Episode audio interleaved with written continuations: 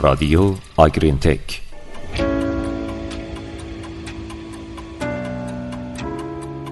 سلام شب و روزتون بخیر. امید که خوب و سلامت باشین. در پادکست پیش رو درباره ارتباط بین تغییر نمره بدنی در دوره خشکی و بیماری ها و تولید شیر بعد از زایش صحبت می‌کنیم. منم سلام عرض می‌کنم.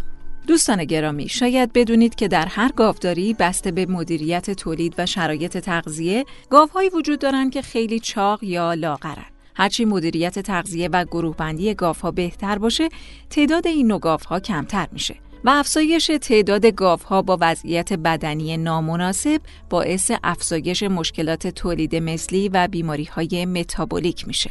در ادامه همراه ما باشید.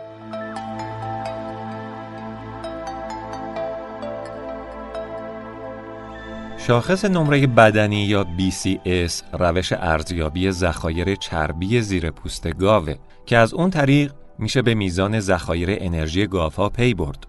شاخص BCS در گاوهای شیری از یک تا پنج متفاوته و افزایش اون بیانگر چاق شدن گاوه طوری که گاو با نمره بدنی پنج به شدت چاقه در واقع گاوها در هر مرحله از تولید یک نمره بدنی دارن که میزان بهینه در این دوره ها می‌تونه به سلامت دام و سود گله کمک کنه. در این پادکست و پادکست بعدی سعی می‌کنیم در مورد شاخص نمره بدنی در گاوهای خشک و اوایل زایش بیشتر صحبت کنیم. صدای رادیو آگرین تک اما شاخص نمره بدنی شاخص نمره بدنی یه روش سریع، ارزان و قابل اعتماد برای ارزیابی ذخایر بدنه. این روش توسط فرگوسن در سال 1994 گسترش پیدا کرد و از اون به بعد از این شاخص در مدیریت و تغذیه گاوهای شیری استفاده زیادی میشه. یکی از بخش‌های زندگی گاوها که نمره بدنی در اون اهمیت زیادی داره دوره خشکیه.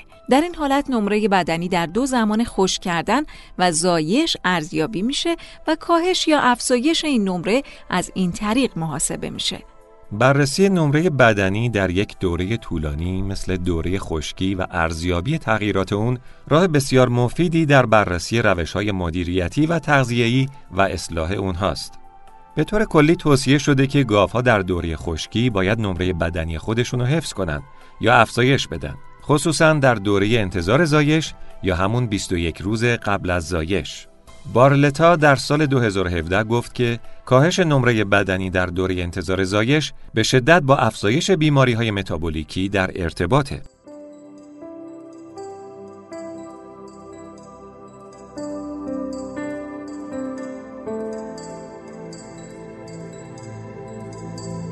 ملندز و همکاران سال 2020 آزمایشی رو بر حدود 17 هزار گاو انجام دادن که در اون نمره بدنی گاوها در زمان خشک کردن و زایش اندازه گیری شد و ارتباط اونها با بیماری های متابولیکی و تولید شیر بعد از زایش تا 90 روزگی محاسبه شد.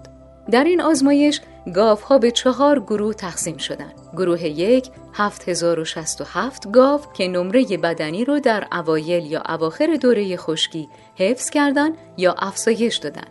گروه دوم 2615 گاو که نمره بدنی رو در اوایل دوره خشکی حفظ کردند و در اواخر دوره خشکی از دست دادند. گروه سوم 1989 گاو که نمره بدنی رو در اوایل دوره خشکی از دست دادن و در اواخر دوره خشکی حفظ کردن یا افزایش دادن و گروه چهار 5144 گاو که نمره بدنی رو در اوایل و اواخر دوره خشکی از دست دادن. های گروه یک که نمره بدنی رو در کل دوره خشکی حفظ کردن یا افزایش دادن نسبت به هایی که این نمره رو در دوره انتظار زایش از دست دادن جفت ماندگی، متریت و ورم پستان حاد کمتری تا روز 90 شیردهی داشتند.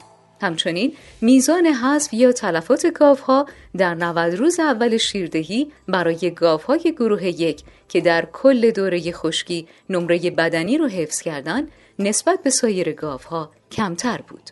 نکته جالب در این بود که های گروه یک و سه که نمره بدنی خودشون رو در انتهای دوره خشکی حفظ کردن یا افزایش دادن تا 90 روزگی تولید شیر بالاتری نسبت به گروه های دو و چهار که نمره بدنی خودشون رو در اواخر زایش از دست دادن داشتن. نتایج این مطالعه نشون داد که تغییر نمره بدنی در دوره خشکی اهمیت زیادی داره و این اهمیت در اواخر دوره خشکی بسیار زیاده.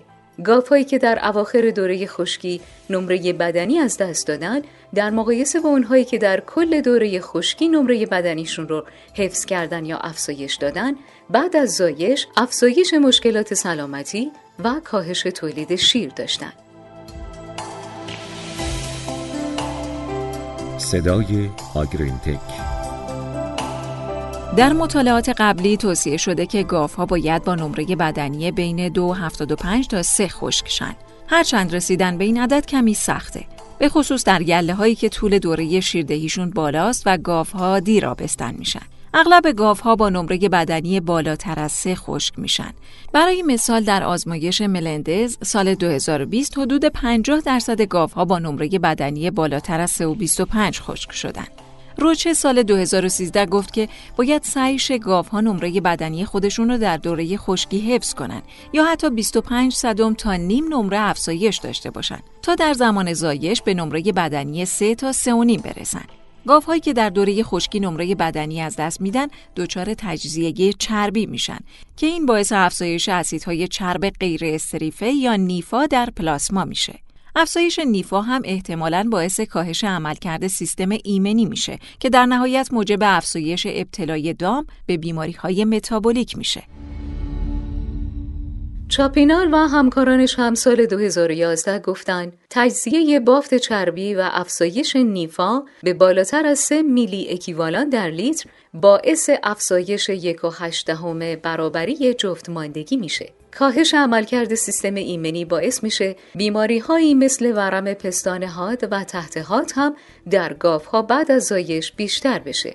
حالا در مطالعی در دانمارک نشون داده شد گاف هایی که در اوایل زایش دچار ورم پستان هاد شدن سطح بالاتری از نیفا داشتن. نکته جالب اینه که مهم نیست گاف ها با چه نمره بدنی زایش می‌کنن.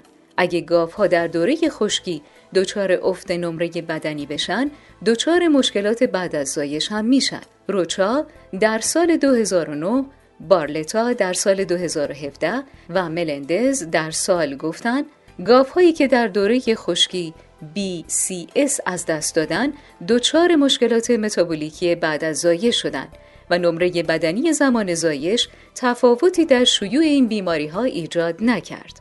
اورتون هم سال 2017 اینطور گفت که گافهایی که در دوره خشکی چاق بودن و نمره بدنیشون کاهش پیدا کرد و افزایش نیفا داشتن بعد از زایش دچار کتوز شدن.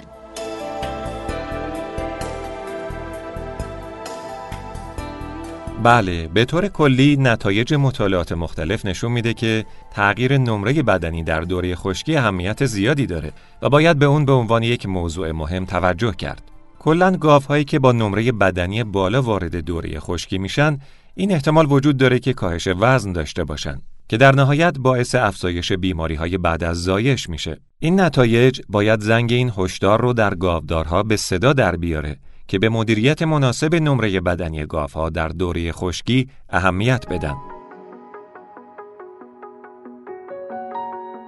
و نکته خیلی مهم اهمیت کاهش نمره بدنی در انتهای دوره خشکیه که باید حتما در مورد اون فکر بشه و روش های مناسب برای جلوگیری از کاهش وزن انتخاب بشه. خیلی متشکریم از همراهیتون با پادکست این هفته آگرین تک. هفته بعد هم با ادامه این موضوع ما رو دنبال کنید. تا شنبه بعدی خدا نگهدارتون.